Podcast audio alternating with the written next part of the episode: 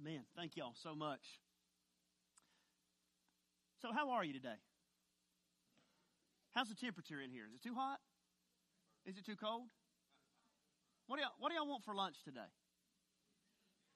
Do you need, do you need anything from the store?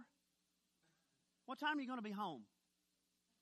What, what makes you feel like you're qualified for this position? Will you go to the prom with me? Our lives are an almost endless barrage of questions, aren't they? We ask and we are asked about any number of things throughout the day, trying to just figure out what's going on, just trying to keep up. On average, you probably ask about 100 questions a day. If you are blessed to have a four year old living in your house, you are asked on average about 400 questions a day. I found out this week that people ask Google 40,000 questions a second, which means that throughout the course of the day, there are more Google searches happening in our world than there are people in our world. And I know that because I Googled it.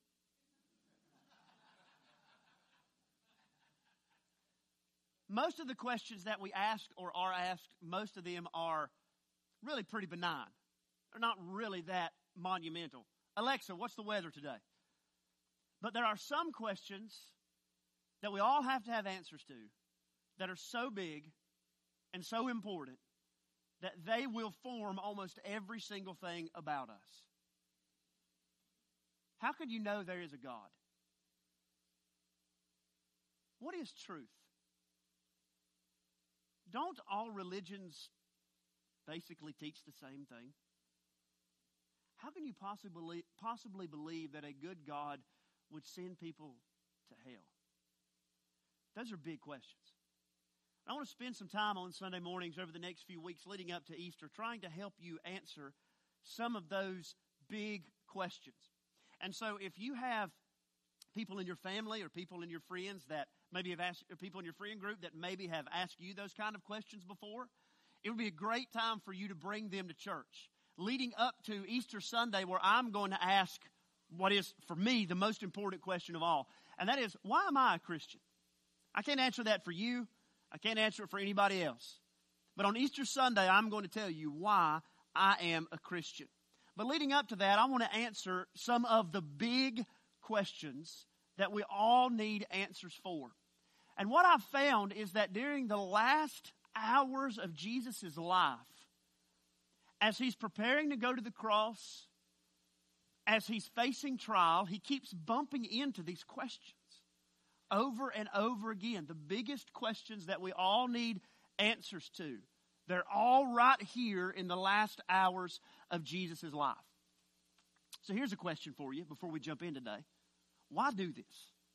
Why do this? Why take time in Sunday morning worship service to ask and try and listen to and then answer these big questions? Well, I've got two reasons.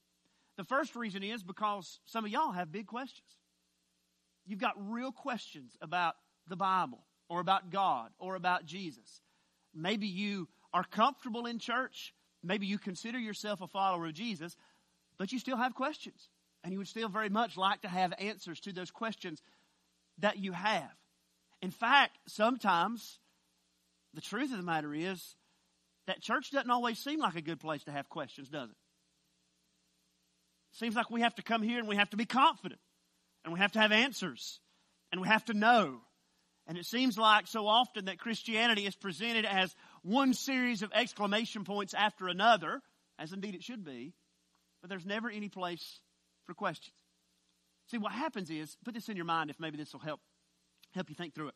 What happens is is that some people on the inside, they're like a starving person.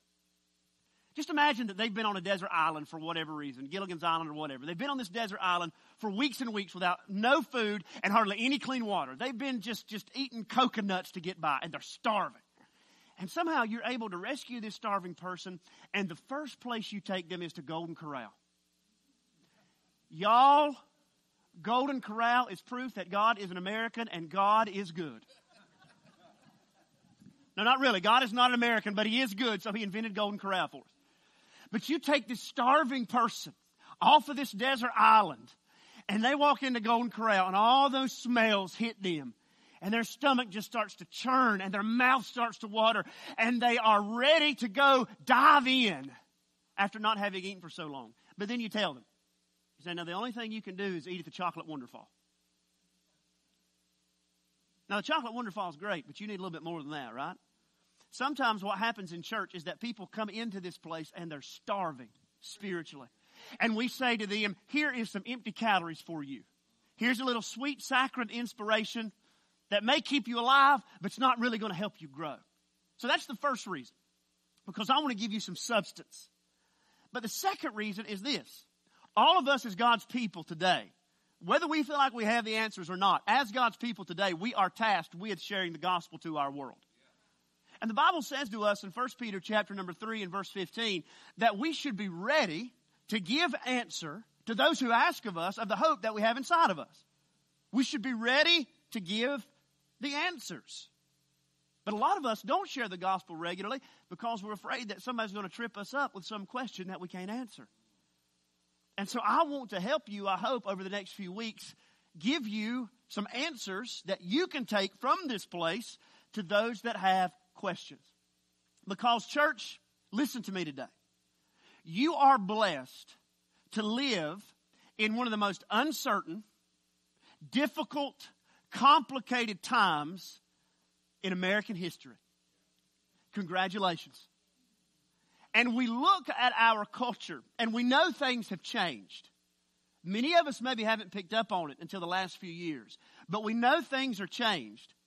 But we don't know what's changed, we don't know when it's changed, and we don't know why it's changed. But I would, I would just submit to you today, I think I'm right about this. I would submit to you today that the great shifts that have happened in our world are not recent, but they have been decades and generations in the making. And that the great shift that has happened is not primarily a political shift. Now, hear me. Our culture has become more politically progressive. Whether you like that or whether you hate it, that's just the reality. It has become more politically progressive. But that is not the shift that has occurred. The shift that has occurred is not generational. In many ways, America is trending younger but the issues in our nation are not about a generational gap. The issue is not even technological. Whether you are aware of it or not, you have lived through a technological revolution that is every bit as significant as the invention of the printing press. With the development of the internet and the advent of social media, the world has changed. But the change in our world is not primarily technological. The change that has occurred in our world is that now we are living in a post Christian society. Now, that is not to say that there was some golden age of American history where everybody in America was a true, genuine Christian. That's never been the case. But it is to say that there was a time when most people answered the biggest questions of life primarily from a Christianized way of thinking. They had a certain way of thinking about God or morality, about life, maybe even eternity, that came largely or mostly from a biblical way of looking at the world. But that is not the case anymore. You and I, as God's people, we have got to learn how to share the gospel to a culture that is not what we may think we grew up with, that is not what we may want, but is starving for truth. And that's the first big question. The question underneath all of them. What is truth? What is truth? Take your Bible today and turn with me to John chapter 18. John chapter number 18. And we will begin reading in verse number 33. Well, verse number 28, really. John chapter 18 and verse number 28 to make sure that we get the, the entirety of the picture. John chapter 18 and verse number 28.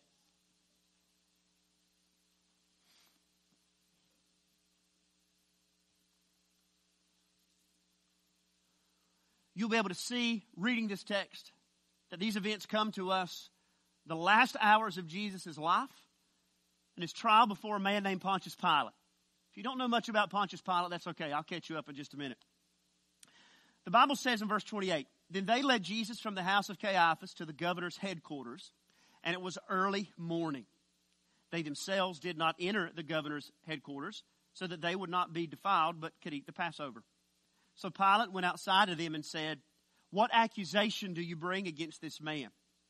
They answered him, If this man were not doing evil, we would not have delivered him over to you. That's impeccable logic. He wouldn't have been arrested if he wasn't doing wrong.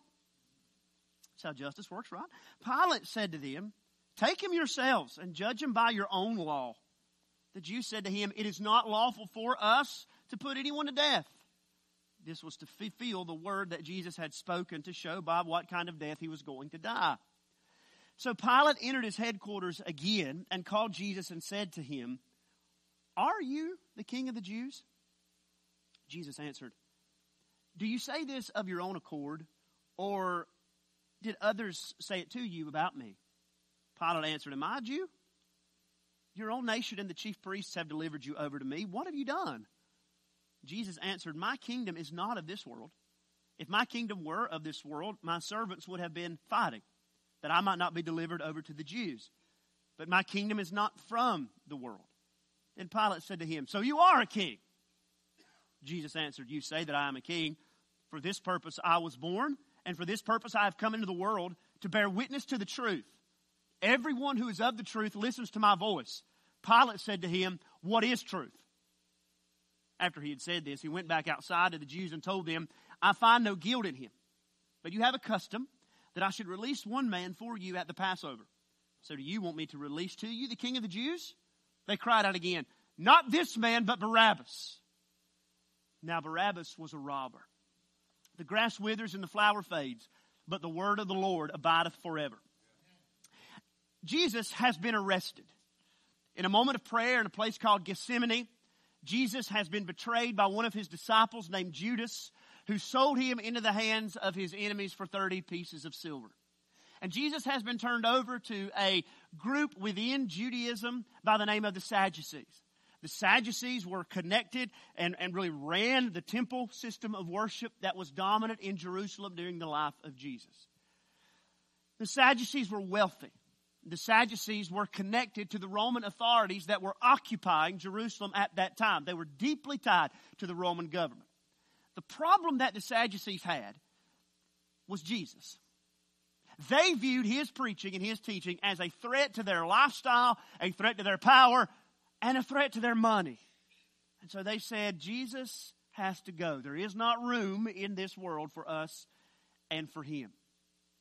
But another problem the Sadducees have after Jesus is arrested, and they say it here in John chapter 18, is that they do not have the civil and criminal authority to go about executing anybody on their own. They have to turn Jesus over to the Roman occupying government so that Jesus can be crucified, which is what they are after. Their aim is the public, humiliating execution and lynching of Jesus of Nazareth. But they can't do that themselves. They need the permission of the man we've been read about here, Pontius Pilate, who is the Roman governor of Judea. Now, understand this about Pilate. Pilate's appointment as the governor over Judea, this was not a good job. He has been taken as a bureaucrat and he has been shipped off to this far flung corner of the Roman Empire that nobody wants to be in. The Jews were often ungovernable. They were always trying to revolt and overthrow Rome. This was just a difficult backwater place to manage. The people were hard to get along with. Pilate does not want to be here, but Pilate does know how the game is played. And Pilate knows that if he can do a decent job, if he can just keep everybody in line, then eventually the word will come that he will be promoted. And he can climb the ladder and he can improve his standing in the Roman system of government. So Pilate doesn't care about this. Do you think Pilate really cares about this theological disagreement between the Sadducees and Jesus? No. You see throughout this passage how Pilate is he's trying to get out of this. He's trying to say, look, this is y'all's problem. Y'all deal with it. Leave me out of it. I don't care. I don't want to be here. But as he investigates Jesus and Jesus' claims, he has to get to the bottom of one central issue which keeps popping up in the trial of Jesus, and that is the issue of authority. Pilate does not care if Jesus thinks he is a Messiah or if the Sadducees hate him. He doesn't care who the Jews worship or how they worship. What he cares about is, is there any kind of actual threat to Rome's political power in Judea? And is Jesus going to lead some kind of uprising? Does he see himself as some sort of hero who's going to overthrow Rome? What is he after? What is Jesus after? And so they get into this conversation about Jesus' political ambitions or his kingdom goals. And finally, Pilate just asks him, in probably a moment of frustration and aggravation, he just says, What is truth? What is truth? That's Pilate's problem. It's the problem of inaccessible truth. Let's start there today. Let's talk about the problem of inaccessible truth. Do you think it's unusual that Pilate, in the middle of essentially a criminal case, Pilate does not ask, What is true? He asks, What is truth? He's not just trying to get to the facts. He's not just looking at fingerprints and crime scene evidence. What is truth? He's getting down to the very issues of reality itself. Is there such a thing as truths that are true for all people all the time, no matter what? Are there rights that are always right? Are there wrongs that are always wrong? Is there any such thing as absolute, universal, unflexing, unyielding, unchanging truth? Or am I entitled to my own truth? Are you entitled to your own truth? Can you make your own truth? Do you have your truth and I can have my truth and my goal in life should be to find my truth and then to live my truth? That's the way a lot of people believe today. That truth is not absolute. That morality is not universal, but it is subjective and it is changing. And people are allowed to, allowed to believe whatever it is that they might want to believe because what's right for me may be right for me right now, but it may not be right for you, but you can't tell me it's not right for me because that'll definitely make you wrong. And that's why the pronouns that all of us have grown up using, he, her, he, him, she, her, them, they, that's why even the pronouns in common usage today, they must bow themselves down to the great moral revolution that we are living through. That's why even anatomy and biology cannot present itself as absolute fact. Coming back home from somewhere or another the other day, I saw a bumper sticker on the back of a car, probably a Prius, that said, You don't even know what it said. You don't even know why it's funny. It said Trump 2024. What did you think? No, it said the bumper sticker on the Prius, I think it's Prius, said question everything. Question everything. And that's what's happening in our culture today. There was a period in Western civilization where we believed that truth was externalized. It was outside of us. It needed to be discovered through investigation, through empirical evidence, through data, or through human reason. We looked outside of ourselves to find truth. Now we believe that truth has been largely internalized. We look into ourselves to find truth, and we find our truth when what we hope or believe to be true is verified by our experience or by our emotions. If we feel it to be true, then you do not have the right to tell me that it is not true.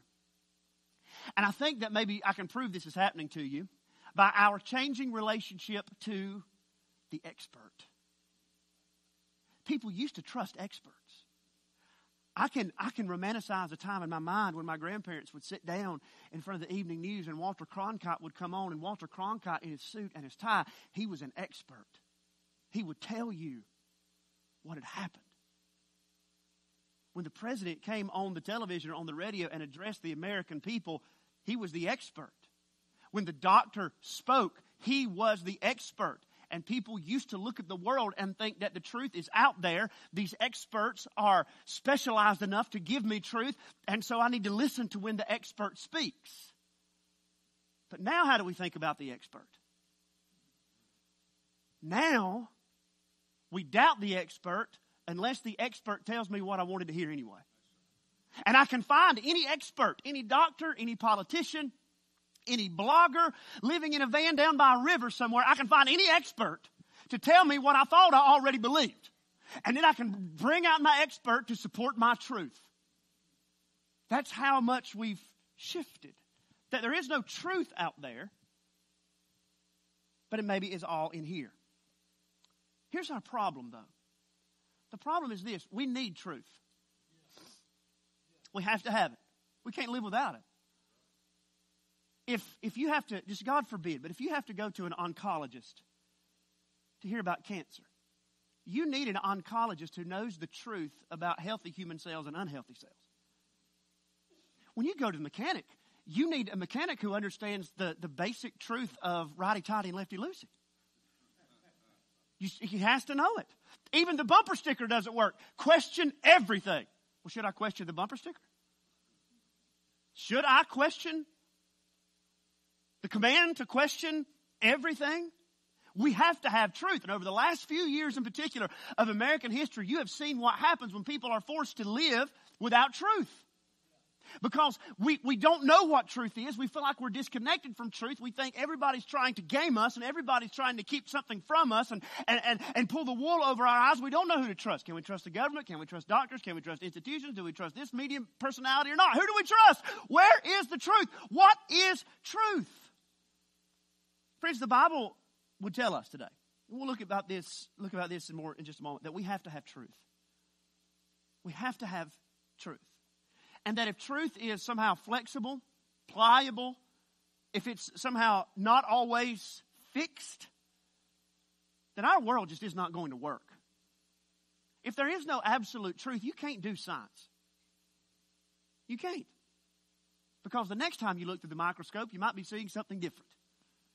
If there is no absolute truth, if there is no absolute truth, how exactly do you try somebody for a war crime?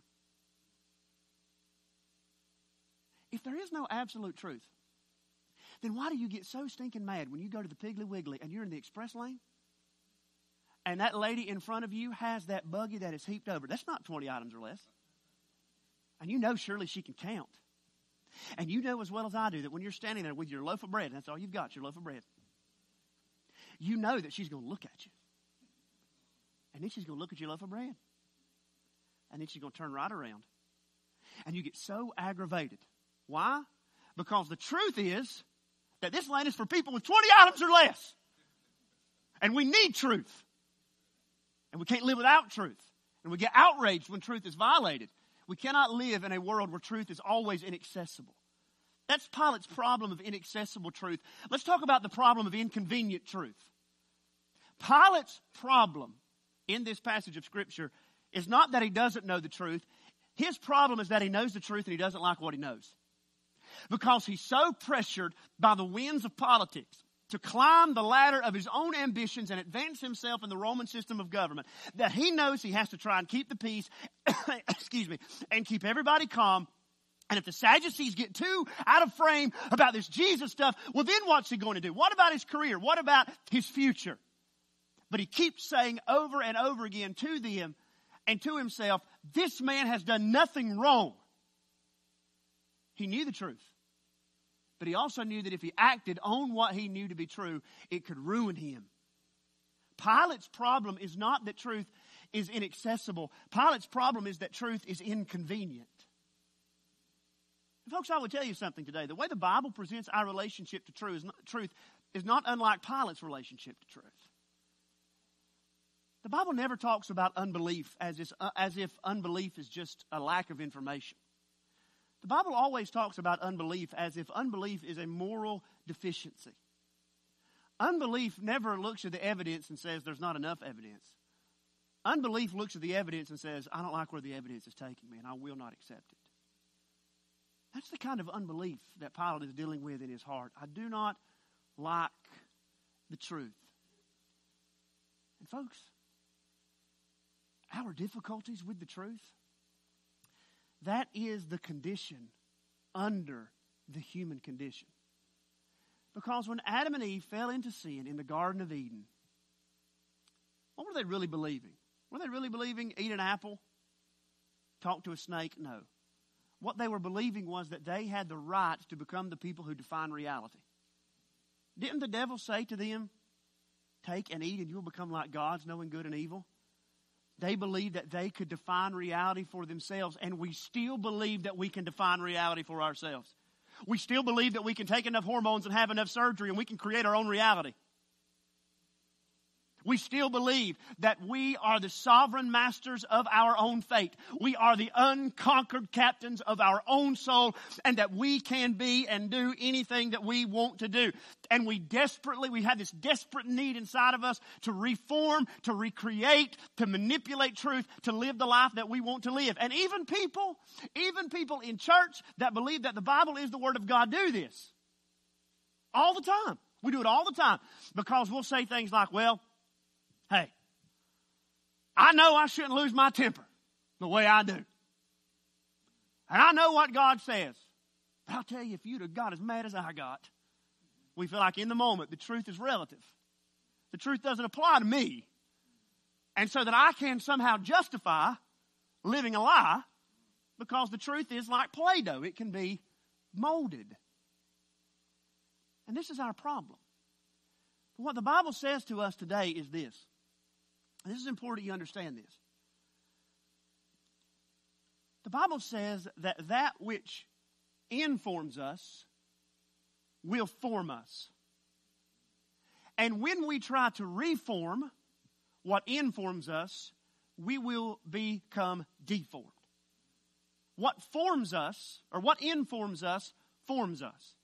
And when we try to reform what informs us, we will become deformed. Here's an example of how this works. You all know people that do this. Some of y'all might do this. You go to the doctor for your annual checkup. And the doctor looks at you and says, Okay, here's the truth. The truth is that you got high blood pressure. Your triglycerides are out of control. Your blood sugar is borderline diabetic. Your body looks like three week old lime jello, okay? This is the truth, and here's what you need to do to change it. You've got to stop eating so many carbs. You need to get on a treadmill. And what do you do? You leave and think, man, that doctor's quiet. Where do you go to medical school anyway? Where do you go to medical school? What? I mean, that, I'm going to find me a new doctor. He don't know what he's talking about. But if you reject truth and embrace that lie, what's going to happen? What's going to happen? Somebody just said, I'm going to be preaching your funeral sermon. That's what's going to happen. Why? Because when we try to live away from truth and away from the truth of the Word of God, we become utterly deformed and utterly destroyed. What is truth? What is truth? Pilate has another problem. His problem is not really that truth is inaccessible, his problem is that truth is inconvenient. But he's got a real problem here. I would submit to you this is the problem really facing all of us today. And this is the problem of incarnate truth. The problem of incarnate truth. Pilate throws up his hands and says, What is truth? You can't know the truth. The truth is going to confuse you, distort you. You can't really know anything that's right. What's the right thing to do? But he asked that question in response to a conversation that he and Jesus had been having already. He asks Jesus, Are you a king? Jesus says, If I were a king from this world, then my followers would fight to put me in power. My kingdom is not of this world. So you are a king? And he said, Jesus says to him, He says, This is the reason that I came. Verse number 37. I was born and I came for this purpose to bear witness to the truth. Jesus says, I came to be the testimony to the truth. Folks, Christianity does not claim that, that, that truth is undiscoverable. Christianity does not claim, of course, that truth is flexible. Christianity claims that yes, truth is outside of us. Yes, truth is not up for us to shape or for us up to us to deform. But what Christianity says to us is that in the coming of the Lord Jesus, we do not need to get to the truth. The truth has come to us. Jesus says in John chapter 14 and verse number 6, He says, I am the way. I am the truth. And I am the life. Folks, the claim of the Bible is that ultimate reality is a person. It is a person who was born in a manger, a person who walked on water, a person who healed the sick, a person who was crucified, a person who came up out of his grave and who reigns now with God on high. That man is truth. Now, here's the problem.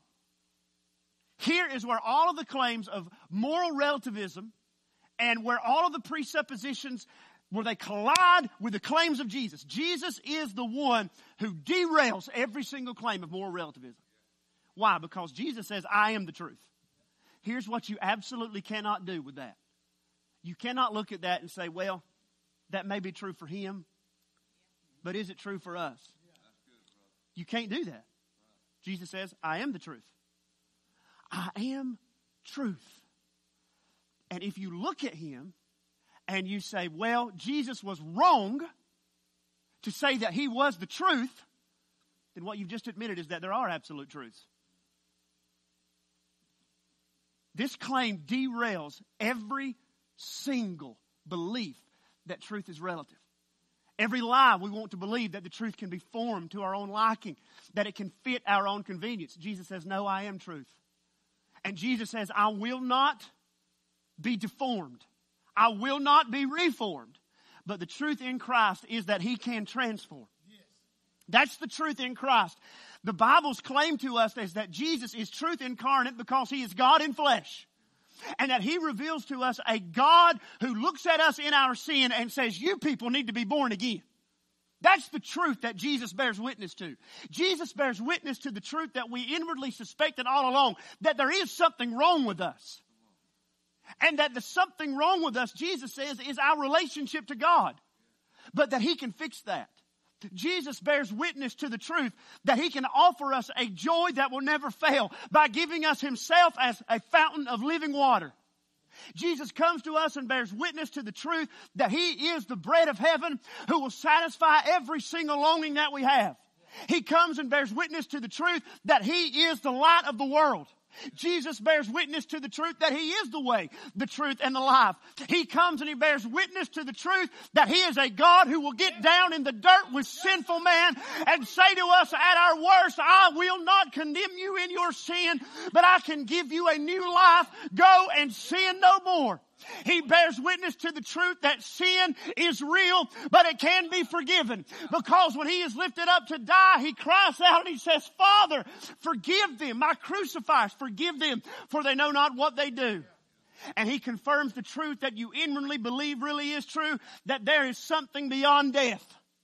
Why is it that we go to funerals and we hope to see our loved ones again? Because we know the truth. And the truth is there's more coming beyond this grave. And Jesus came to bear witness to that truth. And he said, I am the resurrection and the life. He that liveth and believeth in me, though he were dead, yet shall he live. Jesus says, I am the eternal life that is to come beyond the grave for my people. Jesus bears witness to the truth that we already suspect. We already suspect that there's something wrong with us. We already suspect that somehow we're not good enough. We already suspect that we need to change. We already suspect that death is coming, but that there maybe there's something beyond it. Jesus bears witness to the truth. We already expected to be true. And that means two things for us today that are significant and important. The first one is this that the central claim of Christianity, the central truth claim of Christianity, revolves around a person. The central truth claim of the Bible is not merely a set of rules or advice or propositions or guidelines. What the Bible sets before us is Jesus Christ crucified and resurrected for us. That's what the Bible presents to us. And what I found in my experience is that people who reject Christianity really don't reject Christianity. What most people reject when they reject Christianity is they are rejecting Christians who weren't living like Christians in the first place. Okay? And so I would just say that to you today. If you're on the fence about Jesus and about the Bible and about the church, I would tell you today to consider what the Bible points you to, which is Jesus. That the great truth claim is nothing but Christ. And the Bible invites you to Him. He says, Come to me, all you who labor and are heavy laden, and I will give you rest. Come learn of me. Take my yoke upon you, for my yoke is easy and my burden is light. The Bible says in John chapter 1 and verse number 12 that to as many as received Him, received Him. Friends, in the end, it's not about receiving something I say or something our church teaches. It's about receiving Christ. It's about coming to Him and considering Him and knowing Him. He is the center. He is what you need to know. He is the one who offers himself to you. And thankfully, I can tell you that this Jesus, he is not afraid of people with their questions. He is not afraid of people with their doubt, and he does not run away from skeptics who think hard and difficult thoughts. After his resurrection, Jesus had one of his own disciples say to him, Unless I see with my eyes the wounds in his hands and in his side, and unless I touch him, I will not believe. What did Jesus do? He didn't say, Well, he ought to have a little bit more faith. He should have paid attention more last Sunday at church, and he wouldn't be in this mess. If he'd been paying his tithes, he probably would have got all this. What Jesus said to doubting Thomas after he appeared to him, he said, Come. Come to me with your doubts. Come to me with your uncertainty. Come to me with your questions. The central truth claim of Christianity is our Christ. That's the first thing you need to consider from this text today. The second thing you need to consider from this text today is that when the Bible tells you to believe in Jesus, and I hope this is clear to you, the Bible does not tell you to believe in Jesus because it's easy. The Bible does not tell you, in other words, to become a Christian because it works. The Bible tells you to become a Christian because it is true. There are moments following Jesus that will not make your life easier, but will make it very difficult. Jesus says that. Deny yourself and come after me. Take up your cross. It's not that the gospel works to make life simple or to make us even always better, but we are compelled to believe the gospel because it is true. That's how the Bible always presents this message. Not as if, hey, this is a great option for you. This may be some help to you. The Bible says, no, this God became a man. This God man was crucified in this world, in a specific place. He was buried in the dirt of this world. He rose again from this world. And here's a whole list of people who you could go ask about it. It is truth. And so this is Pilate's issue. What is truth? Pilate asks a question What is truth? But in Matthew's account of Jesus' trial before Pilate, he asks another question. In Matthew chapter 27, verse number 33, he asks this is really the whole question What shall I do with Jesus? He's saying, I don't know what to do with him. There's no evidence that he's guilty, there's no clear proof that he's wrong. But I have all this pressure that's pressuring me to reject the truth, to do what I know is not right, because a lie is better for me than the truth. What shall I do with Jesus? Folks, that's the question we all have to answer. What will you do with Jesus? But that question is really only the first question that leads to the bigger question. The bigger question is what would Jesus do with you? What would Jesus do with you? Jesus, legally and formally, was on trial before Pilate. Who was really on trial? Who was really the judge? Pilate was on trial. Pilate refused to believe in what he knew to be true because it was inconvenient and he missed the opportunity that he had to know and to walk with Jesus. There may be some of you that are here today that you're struggling with this question. And I would just say that maybe the, the problem is not about information. The problem is about inconvenience. The truth about Jesus is just inconvenient. And maybe you don't believe it to be true because you don't want it to be true. So, what will you do with Jesus? And what will he do with you? Let's stand together today. I would like to have our heads bowed and our eyes closed if we can, please. I don't want anybody looking around. But I do want to pray for us this morning.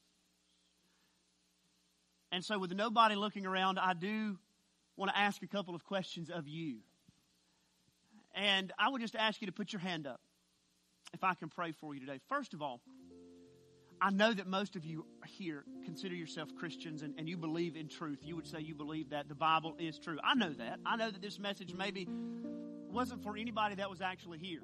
But I also know this that today, even as God's people right now, we have a hard time with truths we think are inconvenient.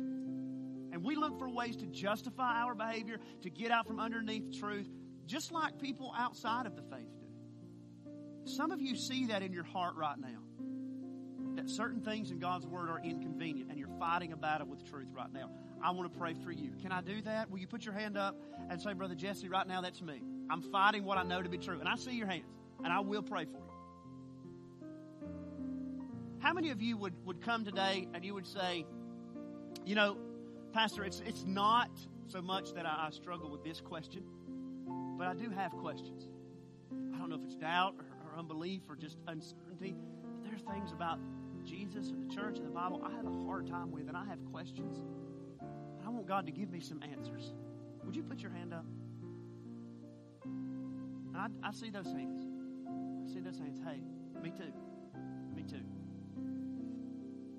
How about this? How many of you here today would admit it's been a long time since you've shared the gospel with anybody?